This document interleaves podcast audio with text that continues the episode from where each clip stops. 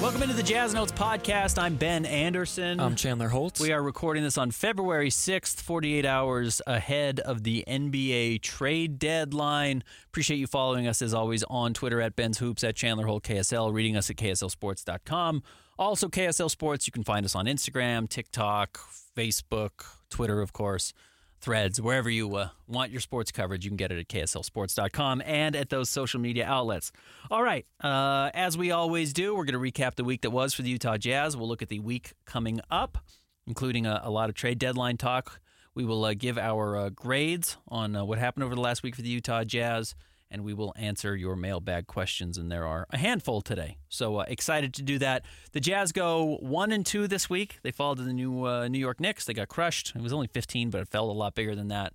They had what I described as their worst loss of the season to the Philadelphia 76ers. Maybe that was a little bit of an overreaction, but we can talk about it.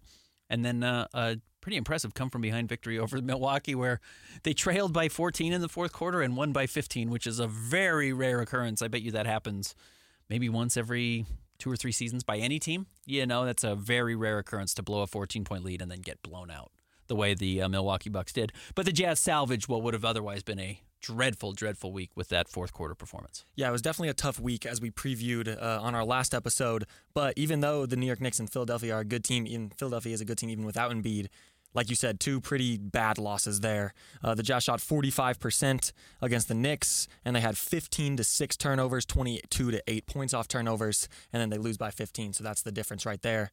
Um, and then Philadelphia, Tyrese Maxey drops 51 points. Surprisingly, the Jazz actually shot 52% from the floor, pretty good. Um, but 76ers were 3 and 9 without Embiid ahead of the Jazz game. No, the Jazz shouldn't have ever lost that game. I mean, I, I, stand by, and I tweeted it out after and got a bunch of reaction that I thought that was a season changing loss for the Jazz. And I'm still not ready to back off of it because Milwaukee ran out of gas in the fourth quarter on the second night of a back to back in Salt Lake City without their starting center in Brook Lopez. And the Jazz went full Hail Mary mode. Will Hardy played one lineup for 12 straight minutes, and it worked. Now, good for the Jazz, it worked. And maybe that's enough to stop the bleeding. That's my question mark, and we will get to know better tonight when they play the uh, Oklahoma City Thunder, and then what they do over the next week, where they've got some huge games going into the All Star weekend. But I, I'm not. I'm still not ready to back off that that Philadelphia loss was really bad and felt like it shook the foundation. Now, look, there are foundation shaking losses that are good like the Jazz lose to the Portland Trailblazers in early December, and Will Hardy says, if you're not going to pass, if you're not going to play defense, you're not going to play for the Utah Jazz. And within a week, they start winning, you know, 15 out of 19 games. Sometimes bad losses or foundation shaking losses can be a benefit. And I will be curious how the Jazz respond to that Philadelphia loss. But yeah, you give up 51 to a guy who's the only real weapon on the team. It wasn't like they were only missing Joel Embiid, they were missing a lot of bodies. Uh, and they just got torched. They yep. just got torched, and they never really found a way to put it together. And they played with fire, and they got burnt. So uh, we will see if there's any more continued fallout. And uh, you know, as we've talked about, no easy games here the rest of the way. I mean, Oklahoma City tonight's brutal. Uh, Phoenix on the road. Phoenix is playing very well lately. They've been much better. And then you come back home with three games that could define whether or not you make the play-in tournament. You've got uh, two against the Warriors and one against the Lakers, and you're fighting with both of them to try and make it. So, uh, anyways, okay week, not a great week, but uh, certainly much better because they pulled it out against Milwaukee. Yeah, I was about to say after a terrible loss like that one in Philly or against Philadelphia, um, they had a good bounce back in the fourth quarter. They outscored them forty to thirteen. I think it might have been the best quarter of the season, right? Like you said, they stuck with one lineup for the whole time, and of course it was working, so they continue to stick with it. Um, but let's talk about the month of February. I think that the month of February could be really big for the Jazz. Right now they're one and one. Um, and they're 25 and 26 overall, 10th in the West. They're one game from falling back to 11th and 12th, and they're one and a half games from 9th. So for the first time in a while, they're closer to falling down than they are to rising up. Um, and if you look at this this February schedule, before All Star Weekend, you have Oklahoma City, Phoenix, Golden State twice, and the Lakers. Those two games against Golden State could be huge for the standings because the, the Warriors are in 12th right now. And like I said, the Jazz are only one game ahead of them. So if you can go 2 0 against the Warriors, um, that could be big. You know, like you could push them lower down in the standings and have the tiebreaker if they end up having a similar record at the end of the year. And then after the All Star break, you have Charlotte, San Antonio, Atlanta, and Orlando. Yeah. Winnable games. Yes, very. All winnable games. And we'll see what Atlanta does at the trade deadline with Dejounte and some of those questions. And Orlando, Orlando's doing very similar to what the Jazz did last year. Like they burst out of the gate and were awesome, and they've just slowly, slowly, slowly fallen back to earth. And they're good. They're still very competitive, uh, but they are not what they were to start the season. It's probably time to step back and you know kind of get a better understanding of, of what they actually are and who they've been over the last month and a half versus what they were their first four weeks, five weeks of the season. Uh, let, let me ask you this question: There's 31 games left in the season for the Jazz. As you talked about, they are two and a half games back of the Mavericks for the eighth seed. They're four games, four and a half games back of the Suns and the Pelicans for the sixth and the seventh seed. Is it safe now to like say that those teams are too far away from the Jazz, that they can't catch the sixth and the seventh seed anymore, that they're four and a half games back? Honestly, yes. I would say that getting into the top six is without a doubt out of the question. And then, like, eight seed, you're only two and a half games back. But I feel like you can trust that the Mavericks are going to have a better record over the last 30 games than the Jazz will. Probably, maybe, but but uh, I, I guess eighth would be like best case scenario Yeah. for the Jazz before the end of the year. Yep. Which is like you're still in the play-in tournament. True. And I think that's really important to remember with the trade deadline 48 hours away that if as much as you can kind of like you know you get this fourth quarter against Milwaukee and you're like well this team is interesting. It's like best case scenario is the Jazz are starting the play-in tournament on the road in a play-in game. You know like you have to go and win over the this would be the Pelicans. Like the Mavericks are going to have to go beat the Pelicans on the road or lose and then beat whoever comes out of the 9-10 matchup. Yep. so it's not like a super optimistic outlook. In all honesty, this idea that you're going to totally shift everything around in your season to try and set yourself up to win one road game in in April is a little bit weird. And then on the flip side of that, obviously they won't fall past the Grizzlies. The Grizzlies are six and a half games back of the Jazz in the standings. There's no way the Grizzlies catch the Jazz before the end of the year. So the worst the Jazz could fall is 12. It's like that's actually not there's not there's not that much the Jazz are playing for. Yeah. And I hate to, you know, deflate this inner tube that is what keeps us alive because it's our jobs to talk about the Jazz, but like best case scenario is eighth, worst case scenario is twelfth. It's not that rosy of an outlook the rest of the year. So the Jazz can really do whatever they want at the trade deadline. If you want to blow it up, fine. You're not going to fall further than 12th. And very realistically, you could fall to 12th even if you keep this thing together Yep. because you're only a game ahead of the Rockets and the Warriors, and you miss a guy for a game against the Warriors. That's the you miss Lauri for a game because of a twisted ankle, and that could determine your whole season. It's like that's how that's how fluky it is and how random it is at this point in the year, and and how little the Jazz I think actually have to play for. Yeah, we're going to talk about some trade deadline stuff coming up. But funny enough, rumors are saying that the Jazz are more likely to buy than sell. Of course, we will see how that actually ends up turning out. But like you said, even if they buy, even if they sell, I feel like you're stuck in that 8 to 12 range. Which is just not, you know, the nice thing is four of those five spots get to play an 83rd game. Yep. this year. They get to play a play-in tournament game. So that's beneficial. And I guess if that's what you're all in for, fine. I certainly don't think the Jazz are going to make any short-term buys to try and improve just to make the 83rd game of the season. Yeah. It doesn't matter a whole lot. Uh, and then if you fall to 12th, it's probably not that big of a deal either. Do you think that there are any uh, any things that could change, whether you get into the eight seed and make the play-in tournament or 12th, if we're talking about maybe conveying a pick to OKC or getting a higher lottery pick? The nice thing is, I think even if you get to 12th, you probably still convey your pick. Yep. That's where I think the Jazz actually are playing with house money is they have this top 10 protected pick that they owe to the Oklahoma City Thunder. And because it's a bad draft and you want to control all your own draft capital next year, the year after, because A, you can make the picks, or B, you can finally trade the picks now, which you can't do if you haven't conveyed them. Uh, you want to convey this pick. Even if you fall to 12th, I think there's a very realistic chance that there are three teams in the West and seven teams in the East that might still have a worse record than you. Now, Yeah. the problem is all these teams have a chance to make the playoffs. So maybe there is a benefit to finishing 11th or 10th, and, and all the value is just to uh, basically get a first round pick back, even though the funny thing is you're conveying it. You lose a pick, you actually get your future, future first round picks back. So maybe that is the value of, of buying a little just to make sure you guarantee yourself, you know, the 11th seed or the 10th seed in the West and, and, and a chance to, uh, to get rid of that pick. Uh, really quick before the break, hosting Oklahoma City uh, tonight, in Phoenix on Thursday, and then hosting the Warriors on Monday. What are we thinking? Uh, I mean, I guess two wins would be really a high level. I mean, the Jazz would feel like they had were doing a lot right Yes. because you've either beat the number one is or is uh OKC the number one team in the West right now. They are. So you either beat the number one team in the West or you go on the road and beat the Suns. Yep. And then you take care of business at home over the Warriors, which wouldn't be that surprising. Warriors are pretty dreadful, but yeah, that means you beat one of the two better teams and the uh, the Suns are seven and three in their last ten games. We said they're they're surging, and yeah, OKC is tied with the Timberwolves atop the atop the West right now. So yeah, I would say two and one. Two and one would be really high. I, I'm betting one and two. Okay. I think one and two is far more realistic. Uh, but you can beat Oklahoma City tonight. I mean, even in the game the Jazz lost to Oklahoma City, their last one, right before they went on that six game road trip, the Jazz were right there. They had a very good chance. They fell behind huge, battled back, tied it up in the third quarter, and then just didn't have enough gas to close it out.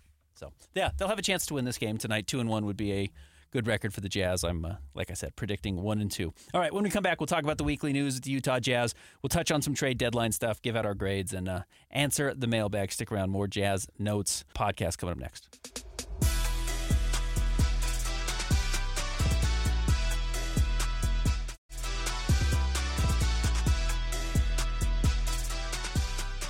Welcome back to the Jazz Notes podcast. Ben Anderson, Chandler Holt, thank you for subscribing and listening as always. And again, make sure you go to KSLSports.com or in basically every article we put out, there's a link to sign up for the Jazz Notes newsletter that we send out every Tuesday. Your chance to get uh, exclusive and early access to our content about the Utah Jazz.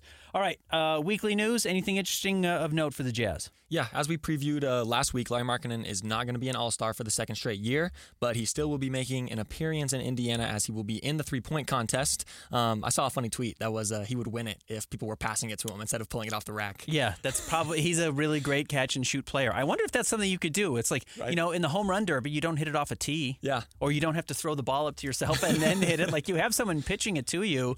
Should you be past the ball? Should that be an option? Yeah. It would might might take a little bit more time, or maybe it would speed it up. But I would that might be a change I would make. That's like a that. good change to the All Star weekend. Like, what would you do to make it more interesting? And it's the subtle tweak. It's like, yeah. Yeah. let a guy pass you the ball if you'd prefer to have a, you know, your teammate come out there and throw it to you. The way in the dunk contest, you can have somebody come in and throw you lobs and stuff. Yeah. you can do that. So uh, that was that is a good tweet. I wish I had it pulled up because we could give it credit to him. But uh, yeah, I don't think Lauri's going to win. Yeah. Uh, but that'll be a fun. That'll be a fun thing. I applaud Lauri for being a part of things. Definitely. I think sometimes, specifically with European players, it's hard to find your culture in the NBA. Like, I, again, I don't think people realize there is still a pretty significant language barrier with Lauri Markkanen, and you don't recognize it because he speaks so well. But like the other day in the locker room, uh, I think Eric Walden said the word rigid, and he didn't know what that word meant. And like, that's not a crazy complex word that Yeah. but it's just not a word he's used. So it's like it's even that far. Like there are still issues where he probably doesn't quite feel super comfortable the way anyone would normally with a language barrier. Uh, so good for him for saying, "Yeah, I'll go be a part of that. That's awesome," and uh, that is a fun thing. So uh, good for Lauri. And as expected, uh, Kessler and Keyonte George are both going to be in the Rising Stars game. Yeah. Uh, no other uh, skills participation or anything. Now the Jazz were so well represented last year because it was here in Salt Lake City that uh, I don't blame them for letting everybody back out and, Yeah. and take the weekend off. And who knows who's even going to be on the roster. So assigning guys right now to be uh, in these skills challenges and things like that is, is a lot of work. You know, I, I, I guess you probably could have put like Keyonte George in the skills challenge. He's just not a big enough name yet. Yeah. You know, Deron Williams, I think, did it his rookie year with Chris Paul, and I think Deron Williams won.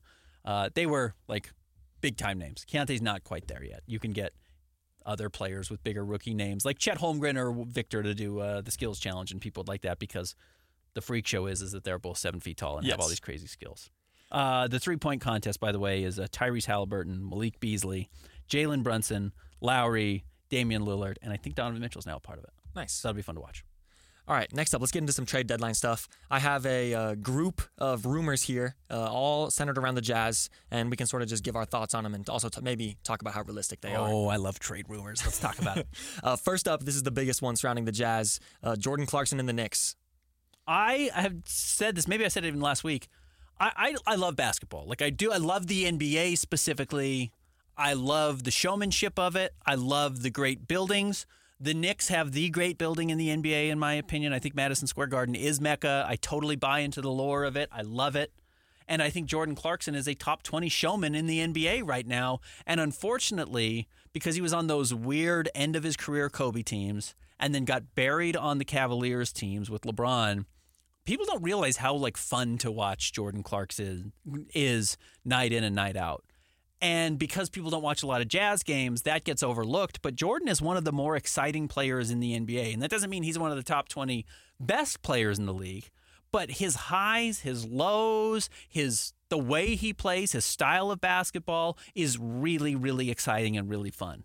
And he would be so cool to watch at, at Madison Square Garden. So uh, I also would welcome a Jordan Clarkson trade, not as somebody who covers Jordan Clarkson, but as a fan of the NBA. I think that would be really uh, an enjoyable thing to watch. And, uh, you know, I don't know what Jordan's ties are to the New York exactly. I remember him going and doing the water balloon fight randomly in uh, in Central Park one time. He just kind of showed up. So clearly he knows the area. He's been there for fashion shows and stuff. So I think that would be a fun matchup as a basketball fan.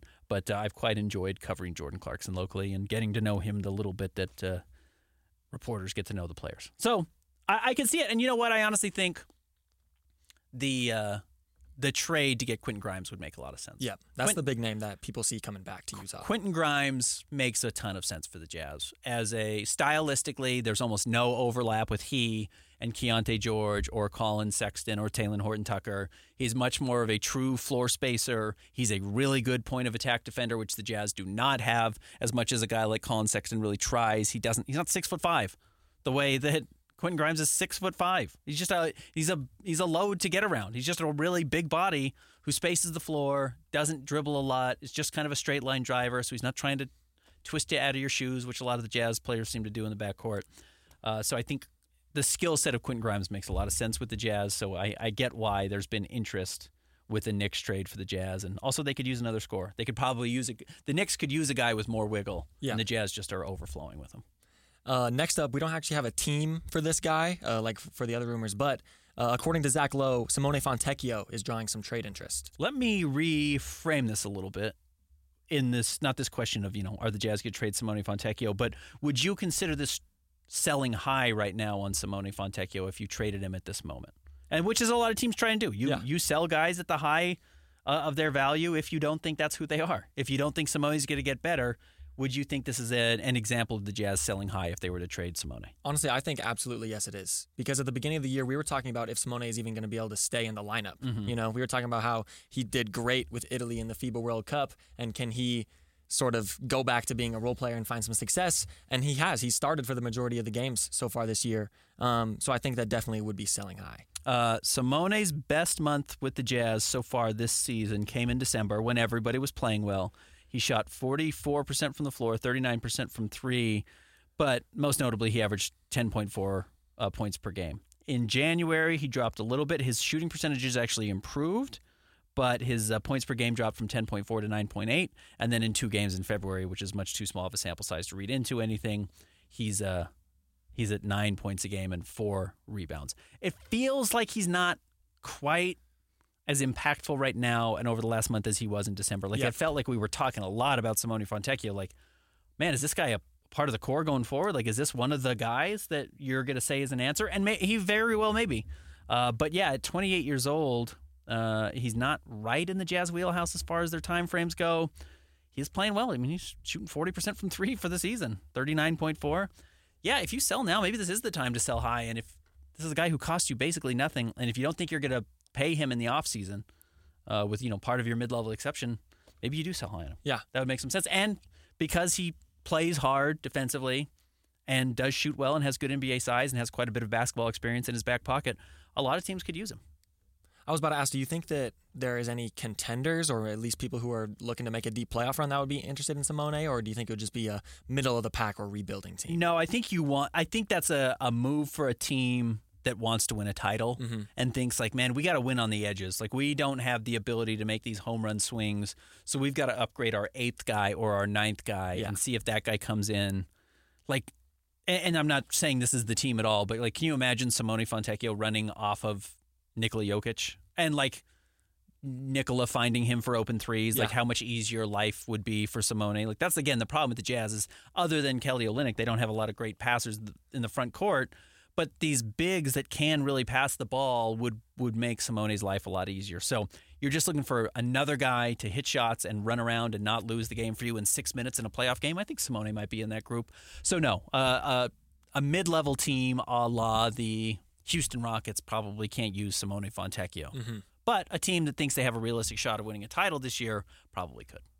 Uh, next up, a couple rumors surrounding Kelly Olynyk, who most people see as most available, hottest commodity for the Jazz. Uh, Funny enough, two of his former teams, Boston and Miami, are rumored to be interested in him. And I was looking at the contracts. Um, for the Celtics, the if uh, this is assuming you're doing like a one for one kind of deal and not throwing in like a group of Uh-huh. like ninth to thirteenth men on the roster, the closest contract to Kelly Olynyk's twelve million is Al Horford at ten million, and I don't think that the Celtics would be very interested in that.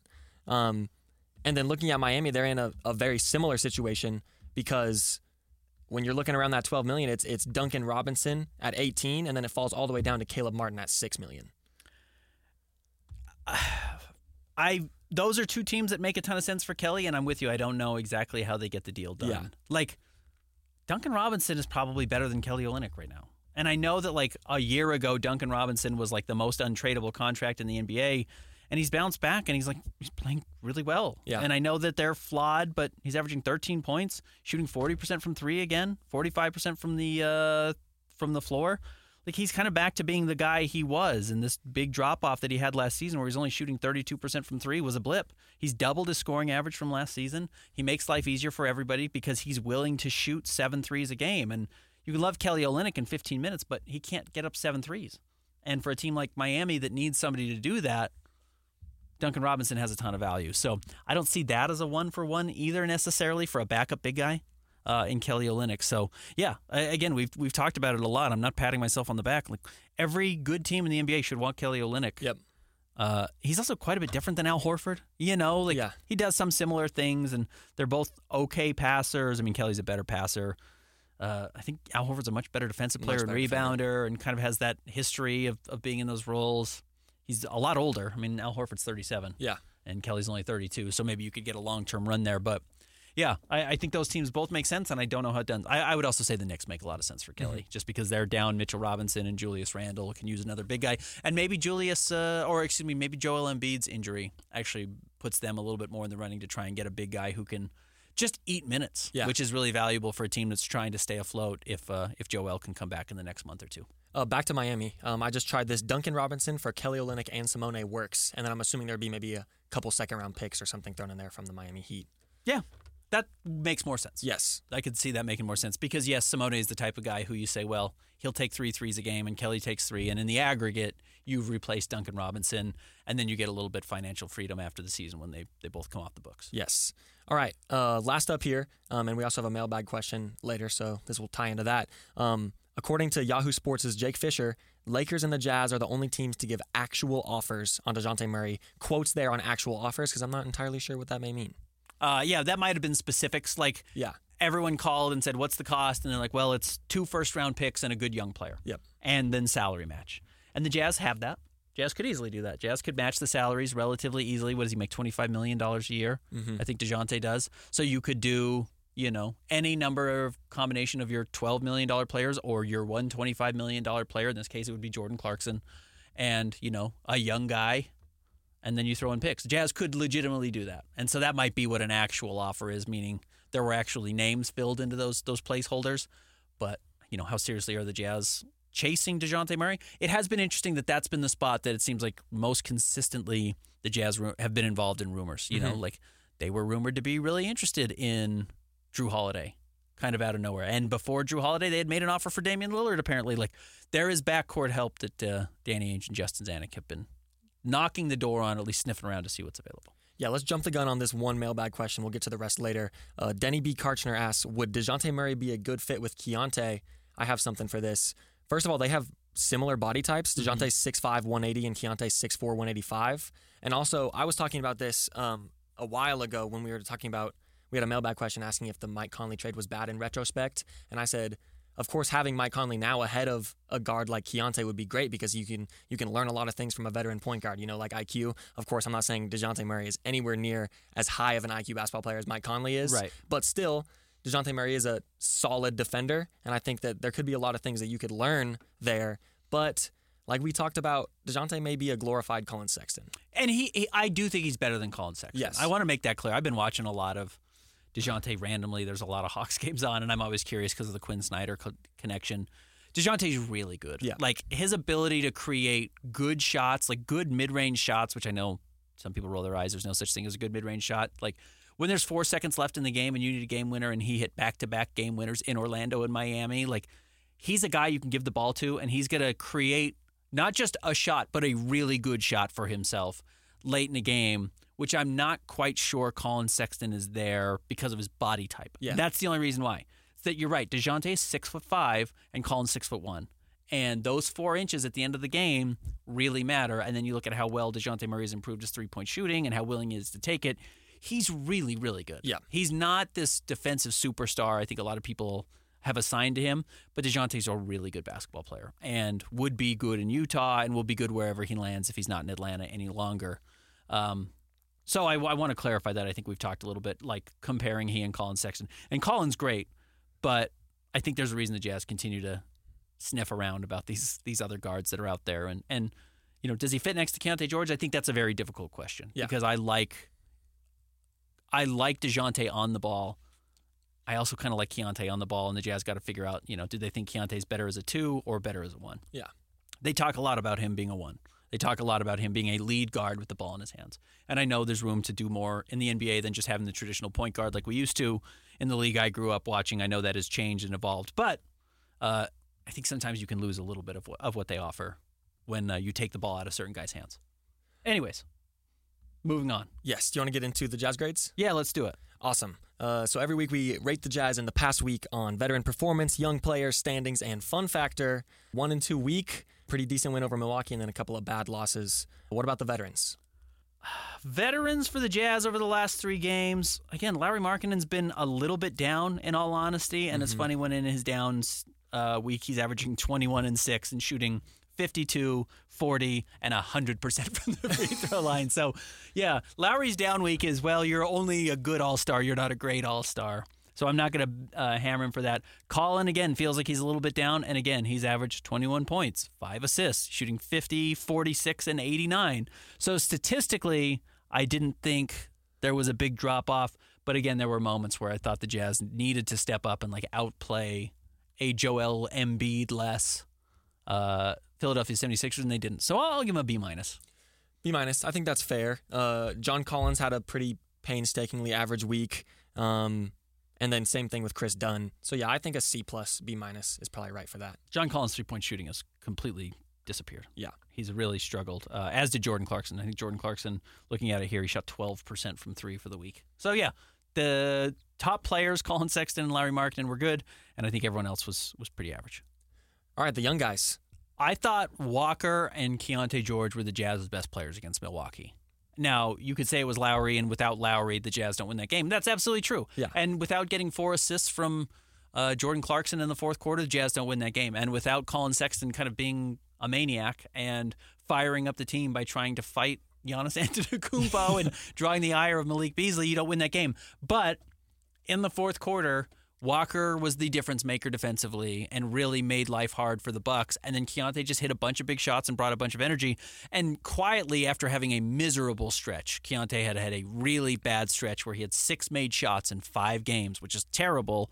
He's been really good. Yeah. Like all of a sudden, uh, Keyonte George, his last three games, this excludes really the four that he's played well in, but his last three games, shooting 53% from the floor, 39% from three, 100% from the free throw line. He's averaging 15, 5, and 2. Like, honestly, this might be the best week of his career as far as uh, averages go, efficiency, and then was the best player in the fourth quarter or was a maybe number two best player in the fourth quarter of a game that also featured Giannis Antetokounmpo and Damian Lillard. So I, I will give them a little bit more of a generous grade.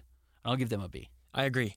And also, who could have predicted that Keyonte George's first career double double would be with rebounds? Yeah, right, right. I, I was shocked when they said that because I was like, no, he's had double digit assists quite a few times.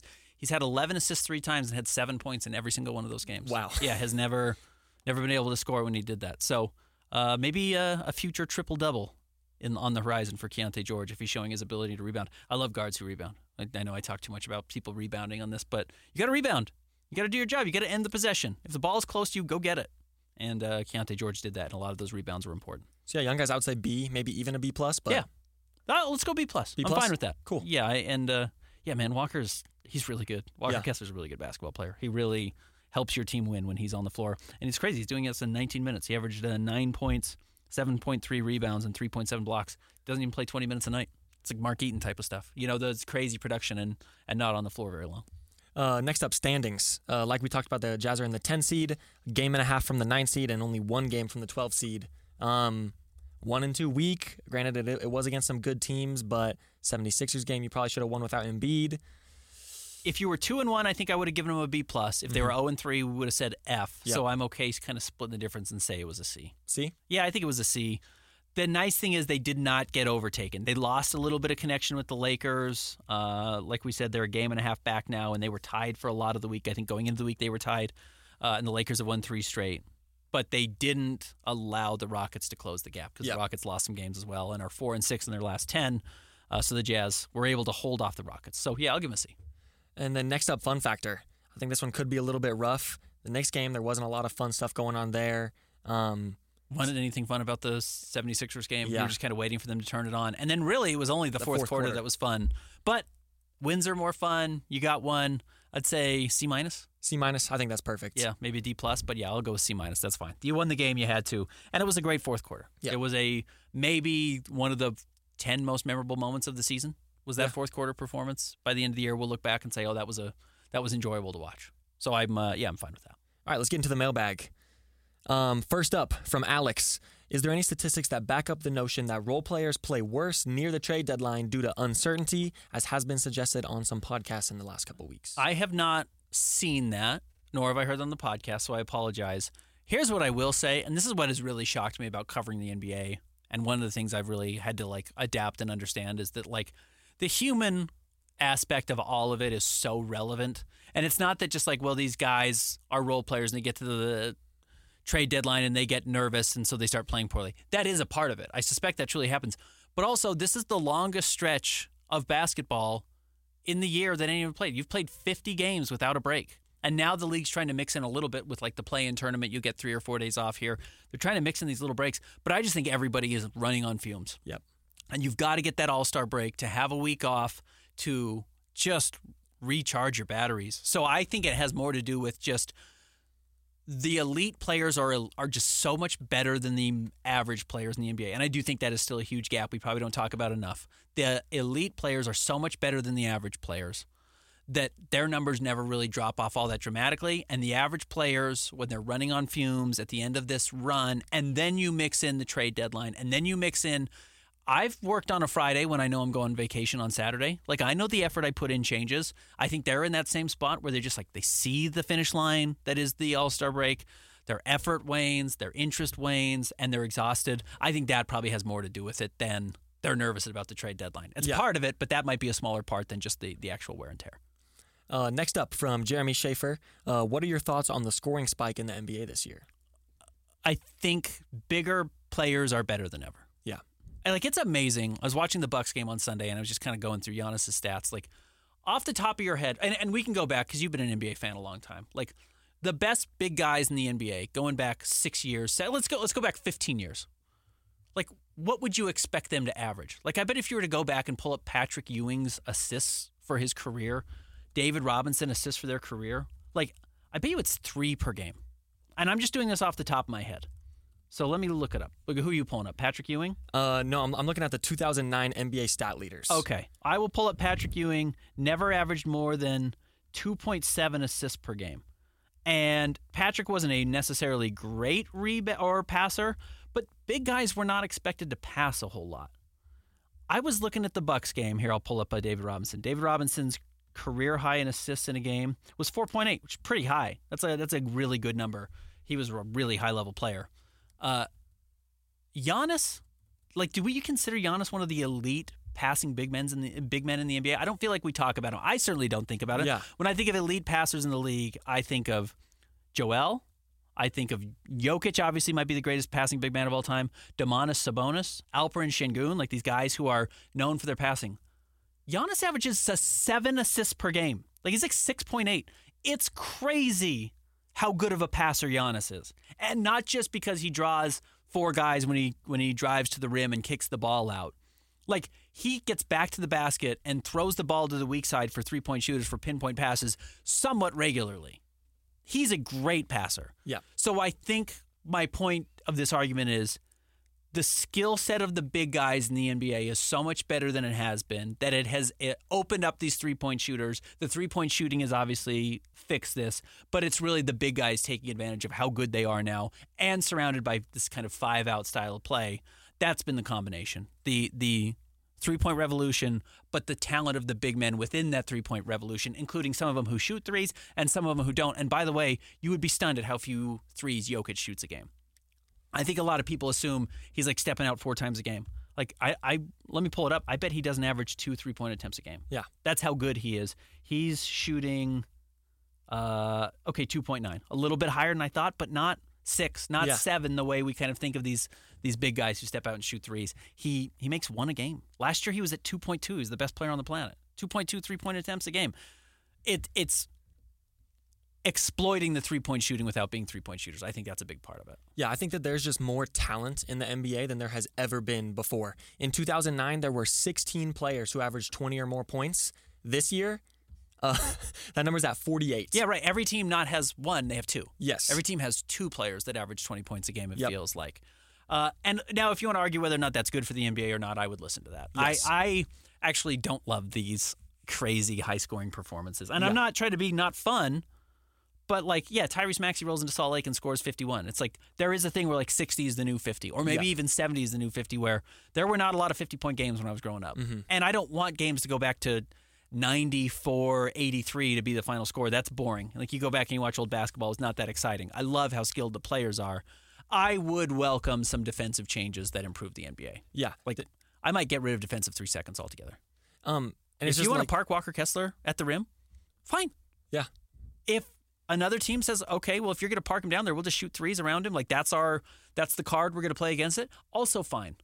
But if Walker Kessler wants to sit in the paint and block layups all game long, good. Enable the big man again to to be able to play that role. I heard an interesting conversation. I don't know if I can say if it was with who, so I just won't. But that NBA needs to get rid of fouls 15 feet, 18 feet away from the basket because no one shoots there anymore right now. And that doesn't mean don't call them. It doesn't mean it's a free for all and you just get to hammer guys there. But like the number of calls that get whistled when a guy puts his body on somebody at 18 feet, when nobody's shooting jump shots there anymore, we only shoot layups and three point shots. Like maybe we need to legislate that a little bit differently and officiate that a lot differently. We're just being like, we're going to let you get away with a lot more contact. And if you can get past your guy, we'll officiate you at the rim still very sensitively.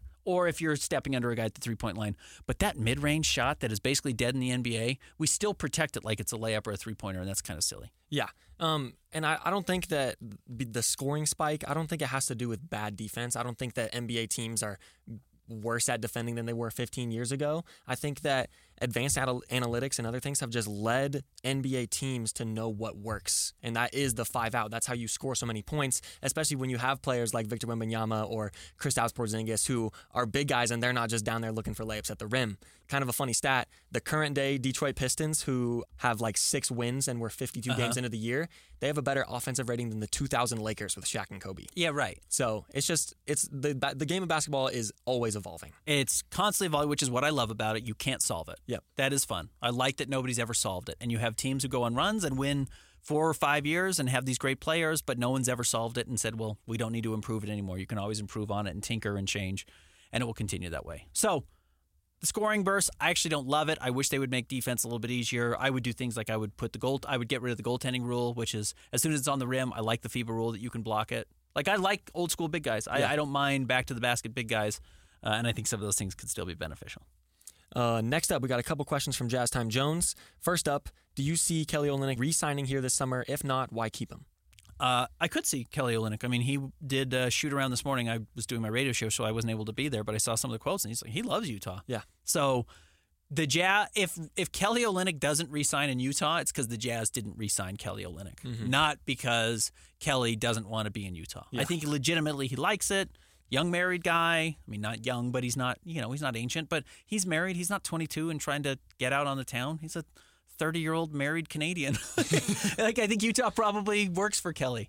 So I don't think he's necessarily dying to get out of Utah. So no, you don't have to trade Kelly because you're afraid of losing him in the summer. Now, if he's going to cost so much money that it could make it difficult eventually to restructure Lauri Markkanen's contract, or you want to do something else in the offseason with some of that money, I could see that being an issue and why you trade Kelly and why I think Kelly still remains the most likely Jazz player to get traded.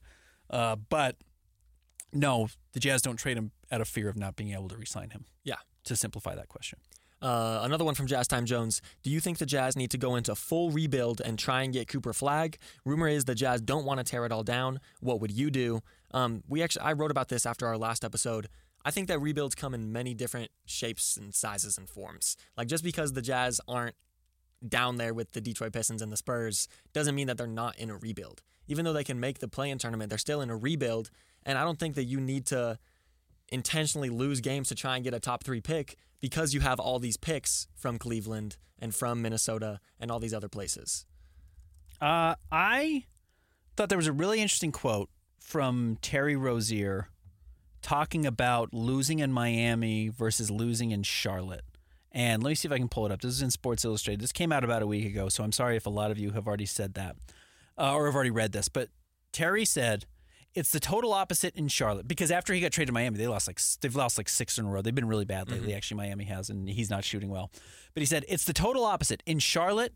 You're kind of used to losing. It's kind of in the DNA. Over here, it's the total opposite. Nobody wants to lose. Nobody's fine with it. I really do believe that you can get too far away from winning that you have to overhaul everything. And sometimes that even means like the ownership. Like yeah. you have to get rid of everything to turn a loser into a winner. And I think it's really dangerous to dedicate multiple seasons to losing, which is why I think actually historically you look back, the best rebuilds that have involved tanking have been fluky one offs where the Spurs tank for the second half of the season with David Robinson hurt and get Tim Duncan and come back and win a title. Yep. Like those are honestly traditionally the best rebuilds. It's funny, you can go back and say, well, yes, the, the Cavaliers did make a finals with LeBron in his first run in Cleveland. They got swept by the Spurs. He goes to Miami they're bad. They get these top picks in Kyrie Irving and Andrew Wiggins, and LeBron goes back and signs. They didn't have fluky down years. They lost LeBron. Like that's why they're bad. Yeah. But then they had this random ability to bring the superstar back. Like the what the what the Hornets are doing right now, what Detroit is doing right now, what Houston did for four straight years of just like we're going to scrape the bottom of the barrel for as long as we can until we get a superstar. Like that didn't work for Houston. Their yeah. best player right now is Alper, Alperen Sengun. They acquired him on draft night in a trade with the Thunder. They drafted Jalen Green number two overall. Guys, Jalen Green stinks. Jalen Green might not be a good NBA player at all. Of course, he's going to get you know traded to the Jazz now, and people be like, "You said he stinks." He, compared to the LeBrons of the world that we're talking about trying to get, yeah, Jalen Green is not in that conversation. He's a mid-level NBA player.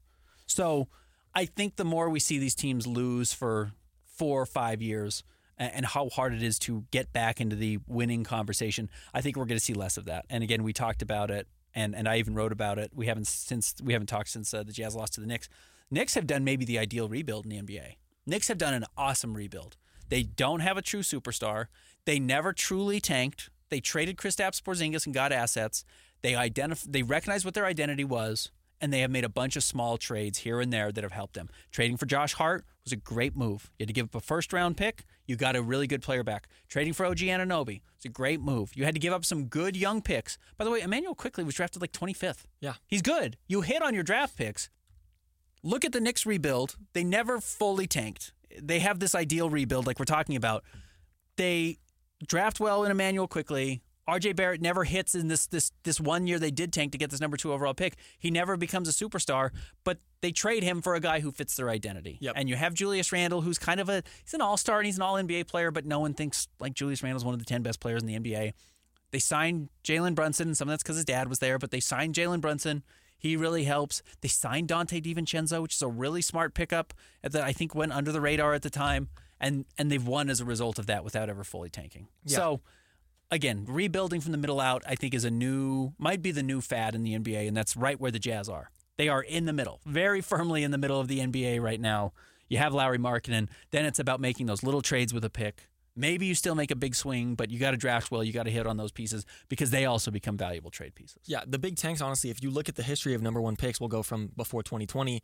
Of course, you can't control injuries. A lot of these guys were affected by injuries, but like none of these guys have been like the championship winning guy for this organization. You have Zion Williamson, DeAndre Ayton, Markelle Fultz, Ben Simmons, Karl Anthony Towns, Andrew Wiggins. That's 2019 to 2014.